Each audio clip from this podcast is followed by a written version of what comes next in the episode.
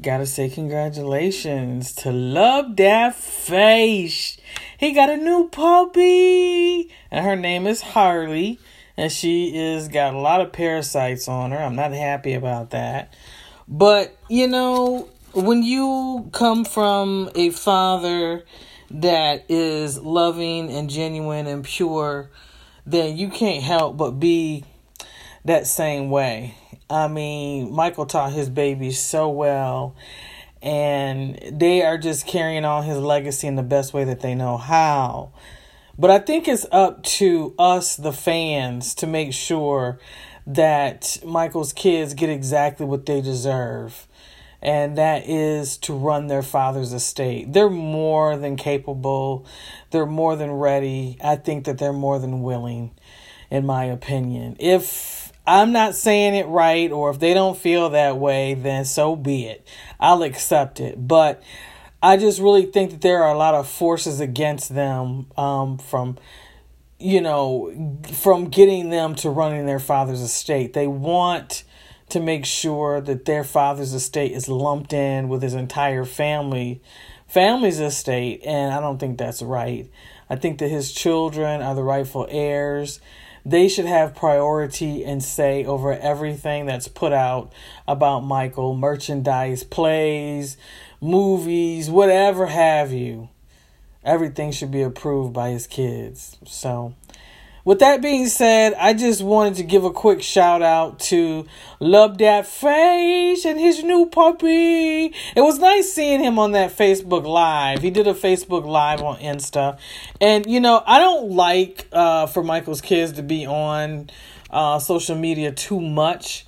But if that is their way with connecting with the people that loved Michael the absolute most besides his own mother, then, you know, and Janet, you know, and there's a lot of other people that really love Michael, but it's just another way of them showing us how much they appreciate us and how much they appreciate us fighting for their father and just being there for them. And I think that that's just their way of showing us, you know, love and it's nice and i would love to see that face every single day but i think that the mainstream media is not is not kind and they've never done well they've never done right by their father. And i think that he i think that the i think that the kids are just giving us way more attention than what we deserve. Every once in a while a video here and there is good but it's just it's becoming where it's just too much and i love seeing them and i'm happy that they're doing okay. But i just you know i have to revert back to when they were little and michael always covered their faces up. He showed them every once in a while but for the most part he had them covered up.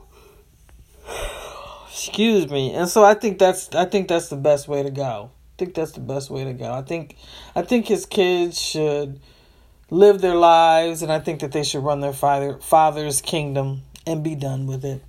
So, congratulations to Lub Dat Face and his new puppy Harley.